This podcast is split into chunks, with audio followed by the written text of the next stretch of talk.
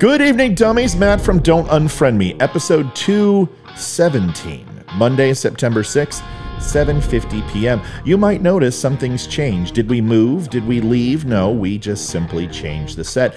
We, by I mean my wife and I, spent the next or last two days working on this, putting this all together for you so it could be aesthetically pleasing. We hope you like it. I've heard that the, I need to get my lighting right. I'll figure that out in the end and move some stuff over. But either way, this is the new home for Don't Unfriend Me for the next three hundred sixty-five days or more.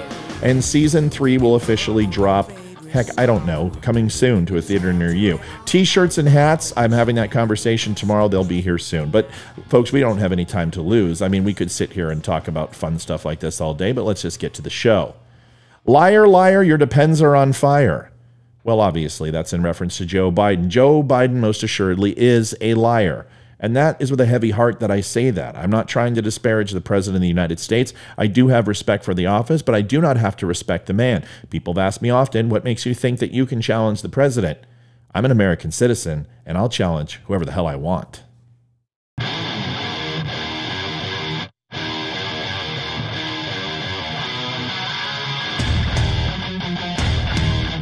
Recorded from an undisclosed location. Always honest, always direct. So sit back, relax. Don't Unfriend Me starts right now.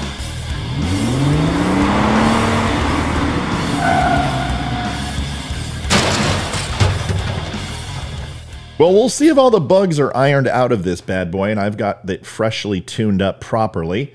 We'll find out. Let's uh, go ahead and see if the social media goes up and down. It does. You can find me at, at Don't Unfriend Me Show on all Facebook, Rumble, YouTube, social media channels. Just type in at Don't Unfriend Me Show. Twitter is a dead channel. I like to think of it as a weed. It's just sitting there. I've got like three followers. And the reason why is because that's at The Dumb Show. So until they allow me to add a character, that will stay essentially anorexic and not working. You're going to hear me say a couple things in the show tonight, one of them being dummies. Well, you are the dummies. Whether you've watched one episode or whether you've watched two hundred seventeen after tonight, you are a dummy. And it's not an insult, not like when Hillary Clinton called us deplorables, but the dummies are the Don't Unfriend Me's. It's an acronym. Barstool Sports has the Stoolies. We have the dummies, and it is an honorary title for anyone who watches the show. We also have a special kind of sucker led by Dusty Dinkelman, the first Dinkle Dork, the Dum Dum. These are the people you see in the thread who have C N N or Fox talking points, have no desire to expand their mind, and only regurgitate things we've heard all day long on the news. They essentially get banned most often or not. Now, I haven't banned a lot of people. I think the answer that uh, the current number that we have right now is about forty-eight. Unfortunately, it's growing, but out of thirty-three thousand, thirty-four thousand people, I'll take it. Don't be a Dum Dum, in other words, be a dummy. And last but not least, if you don't want to go to all these wonderful social media sites, you can visit don't unfriend me dot com. Head on over there, get a catalog of all my videos, my podcasts, and the occasional blog article. Also, clothing and shirts coming to a theater near you. My name is Matthew Spear. I am your host, and I'll be taking you through this show tonight. Please stick with me and share, like, and follow if you would. Liar, liar, your depends are on fire. Now, I don't know why I have to preface anything nowadays. The people with open minds will watch this in its entirety, and the leftists will glance at the cover or read the description and then partake in a grandiose moment, opining, and will declare that Trump lied too, and therefore all is forgiven from Joe Biden. Well, that isn't the way the world works, and if I could change one thing about our current conversations between the left and right, it would be the fallacy arguments or the ever-present red herring. You know, red herring. It's basically a distraction to throw off your opponent from a topic at hand. Like O J Simpson was, was certainly innocent and didn't almost decapitate his wife because he once won a Heisman and was great in the movie The Naked Gun. These arguments, once again, are why we are where we are today as a society. So now that that has been addressed, let's move on. Joe Biden lies. We all know this. He has demonstrated zero accountability for these mistruths throughout his political career, from the civil rights movement, COVID, Afghanistan, his past, and it looks like the future is ripe for more lying Joe. I hope Ted Cruz is okay with me borrowing that title from him. I think Trump let that one go some time ago. Now, I wish I could tell you that presidents do not lie, but we all know this is the case. Well, maybe not Abraham Lincoln. Well, at least we don't know of any. But we have grown accustomed to our fearless leaders telling us what we need to know and ensuring that some things we don't know. National security comes to mind, unsubstantiated information that may incite violence, Fortune five hundred companies, insider information, and even bold predictions that are meritless and based in supposition. Then there are the others, the lies that are meant to deceive or cover up impropriety or malfeasance. These are the untruths that truly drive us to the brink with our commanders in chief. There are clear distinctions between what other presidents have done and what Joe Biden's currently doing. Trump was interesting when he was dishonest. It would almost be like Steve Jobs and his reality distortion field. Jobs would create a separate reality from others and could convince himself of just about anything. It wasn't exactly lying, but a self-indulgence and stubbornness in always having to be right. But Steve Jobs was also known for having what alcoholics call having a moment of clarity, where he would almost break down in an emphatic tirade of apology or longing for acceptance. Trump was different. When Trump stretched the truth or flat out lied, his reality distortion field was extended out to his staff and friends, and they were expected to toe the line or toe the lie. Get what I did there? If they didn't, it would show Donald Trump of their disloyalty and ultimately would lead to their dismissal. Call it a retroactive job interview if you will, but the real conundrum is that with other presidents, including President Trump, you always knew they knew they were lying or stretching the truth. A small grin from Obama, a nod and a stern look from Trump, Nixon would sweat uncontrollably, and Clinton would take a secretary home for his penance during the night. But with Joe Biden, there is something different. The old adage of never play poker with anyone with the nickname Doc comes to mind. Or slightly less known, never try to love a woman with a dagger tattoo named Rosemary. And then again, there is the old yarn that Sigmund Freud may or may not have said about the Irish, is that psychoanalysis is no use to the Irish. Freud's meaning is up for much debate, and of course you could spin your wheels as to whether it is an insult or flattery that he was espousing. Of course it doesn't really matter, but the Irish persona can never be kept in a bottle. Human traits and qualities are far too extensive for that, but in this case I will make an exception for Joe Biden. Maybe Freud was saying that the Irish don't have a conscience, or at least Joe Biden doesn't seem to have one at all. I'm going to play a quick video to show you something that's up in the air right now about an event that he recently did, and then I want you to hear what he talks about civil rights. Here you go.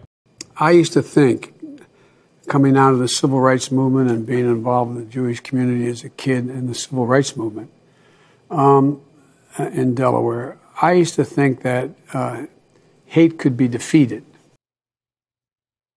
Interesting. He also thinks you can vet people from the Muslim countries and find out if they're terrorists or not. It's interesting. I wonder how you're going to do that. Maybe you're going to check their temperature or ask them if they have a terrorist card, like a vaccine card.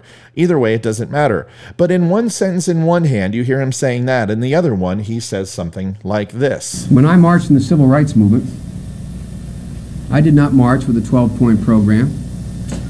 I marched with tens of thousands of others to change attitudes, and we changed attitudes. And then this. During the sixties, I was, in fact, very concerned about the civil rights movement. I was not an activist. I worked at an all-black swimming pool in the east side of Wilmington, Delaware. I was involved. I was involved in what, what they were thinking, what they were feeling. I was involved, but I was not out marching. I was not down in Selma. I was not anywhere else. I was a suburbanite kid who got a dose of exposure to what was happening to black Americans when I, in my own city, worked there. One, the only white employee is the only white lifeguard in this the thirteen or fourteen lifeguards, to find out that many of these guys lived in that city their whole life, a small city, and never knew a white man. It was a revelation. Interesting. So many different lies in such a short period of time. But that's what we have come to know from Joe Biden. During an event today, Joe Biden again lied and claimed that you saw just a few seconds ago that he came out of the civil rights movement in Delaware during the nineteen sixties. Biden made this up and has repeated it multiple times over the years. We heard this in the debate. We then saw about the plagiarism charge. In nineteen eighty-seven, during the fallout from his plagiarism scandal, Biden even admitted this wasn't true and said he wasn't an activist and he wasn't out for the civil rights. So many contradictions that we've heard from Biden. Remember in September twelfth, two thousand nineteen debate, we didn't lock people up in cages. We didn't separate families. We didn't do all of those things, number one. They did. But that's not true. Many of those pictures you saw of the cages were taken in two thousand fourteen during his time in office with President Obama. Obama, Obama. Biden also said the N double A C P has endorsed me every time I've run. This is also not true. The N double A C P has never endorsed any candidate, ever. Joe Biden stated, I went to law school on a full academic scholarship, the only one in my class who had a full academic scholarship. The first year in law school, I decided I didn't want to be in law school and ended up in the bottom two-thirds of my class. And then decided I wanted to stay. Went back to law school and, in fact, ended up in the top half of my class. I graduated with three degrees from undergraduate school. Every single word, every one of those claims is false. He got caught plagiarizing in law school, and in his political career, there was a huge, huge plagiarism scandal. Now, there is a clear distinction between lies, and here is where that distinction is so very relevant to this conversation we're having tonight. You can make an error, which is a lie by mistake. The person believes they are being truthful, but what they are saying is not true. This happens all the time with everybody. Omission, leaving out relevant information. Presidents live and breathe and eat right there. Restructuring, distorting the context, saying something in sarcasm, changing the characters, or the alternate of the scene. Trump did this all day long and got him in trouble. We all remember this. Denial, refusing to acknowledge a truth. The extent of denial can be quite large. They may be lying only to you just this one time, or they may be lying to themselves. And that is Bill Clinton and Hillary Clinton. How about minimization, reducing the effects of a mistake, a fault, or a judgment call and playing it off? That was President Obama's M O. How about exaggeration, representing as greater, better, more experienced, more successful? This is also where Trump lived and also Reagan too. But there's another. The last is fabrication, deliberately inventing a false story. And this is where the rubber meets the road. Of course, this isn't one hundred percent representative of all the lies people have told. They all dabble in the station and at the playground. But let's not kid ourselves. If fabrication is the jungle gym of the attractions, Joe Biden is the king on the top and isn't letting anyone else get close, not even by a little. According to a nineteen eighty-seven Newsweek piece, a supporter had politely asked Biden what law school he attended and how well he had done. Biden bristled, saying, I think I have a much higher I Q than you do, and reeled off his fabricated accomplishments and concluded, I'd be delighted to sit down and compare my I Q to yours if you would like, Frank.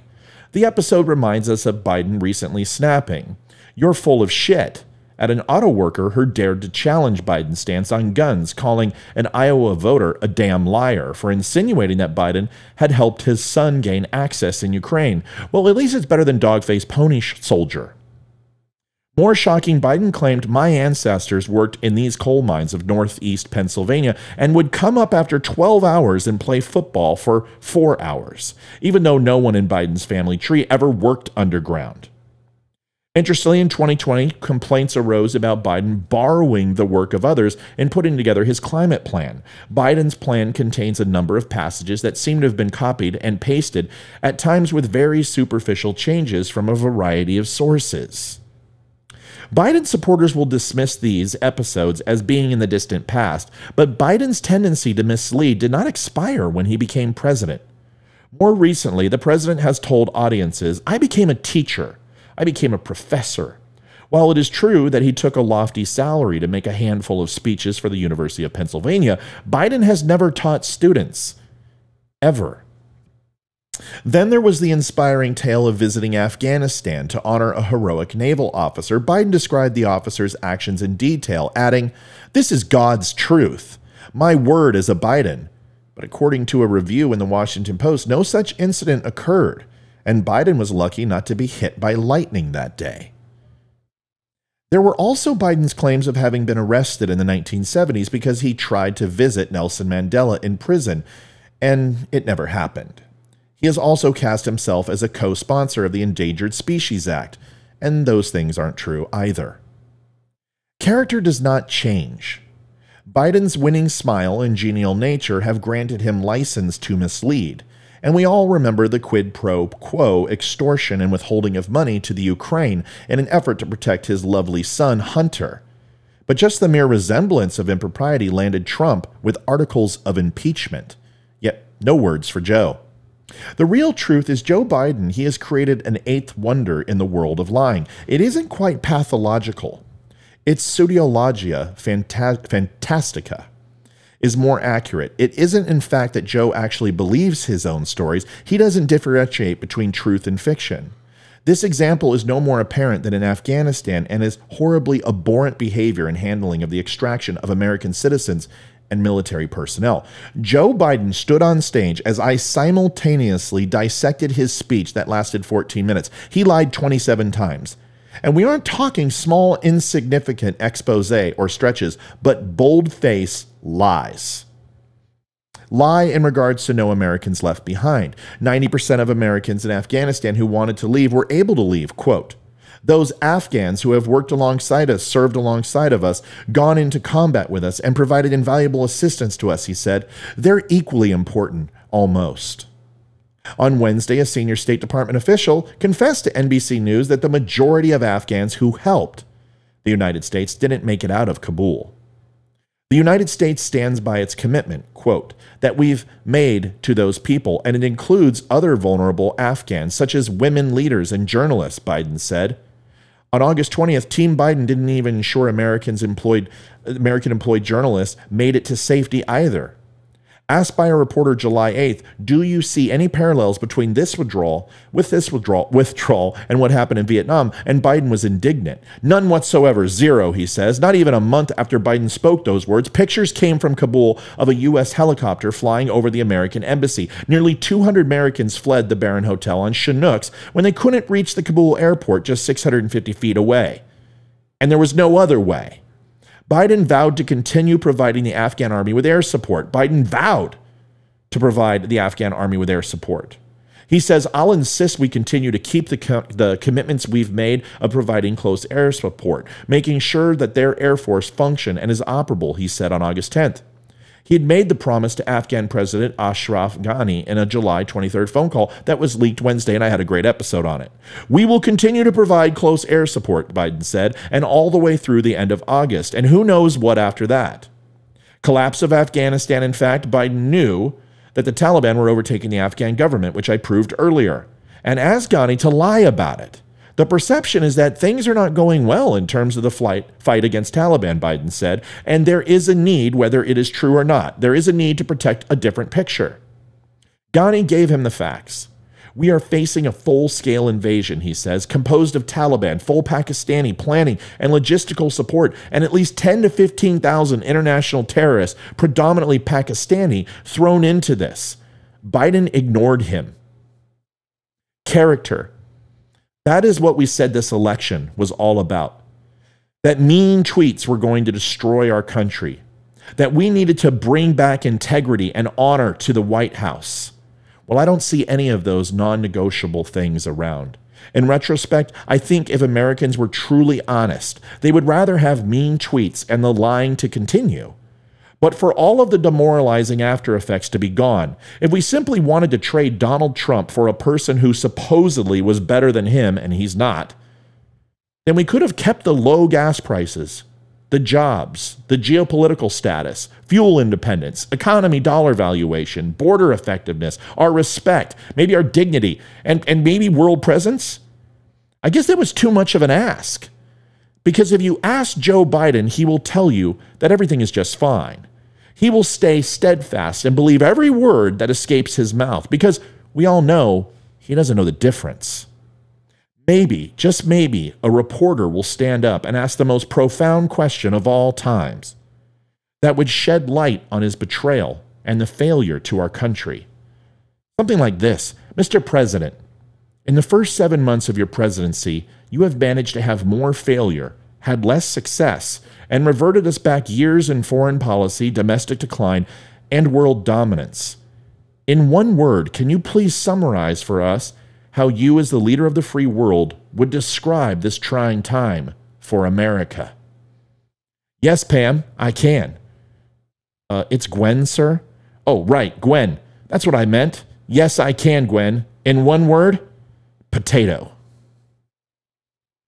Folks, that's it for my show tonight. Thank you for stopping by. I hope I uncovered a few things for you when it comes to Joe Biden. You have some points you can use and with other people who tell you that he's the greatest president that ever lived, and he's doing such a wonderful job for America, but we all know that isn't true.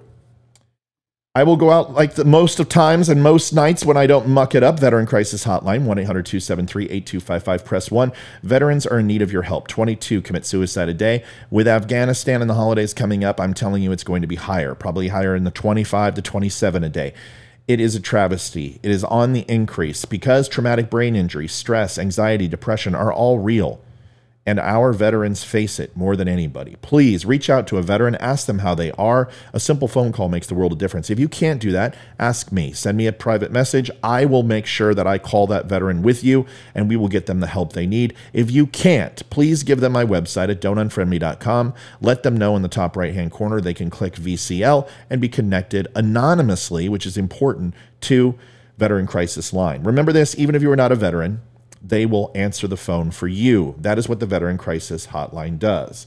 Folks, thank you for staying with me for two seventeen. Don't jump off when you see the credits. I'm going to answer all these questions. We'll have another conversation for everyone live. Please join me tomorrow for two eighteen. Have a great night. God bless America and God bless you. Thanks, dummies. I'll see you tomorrow.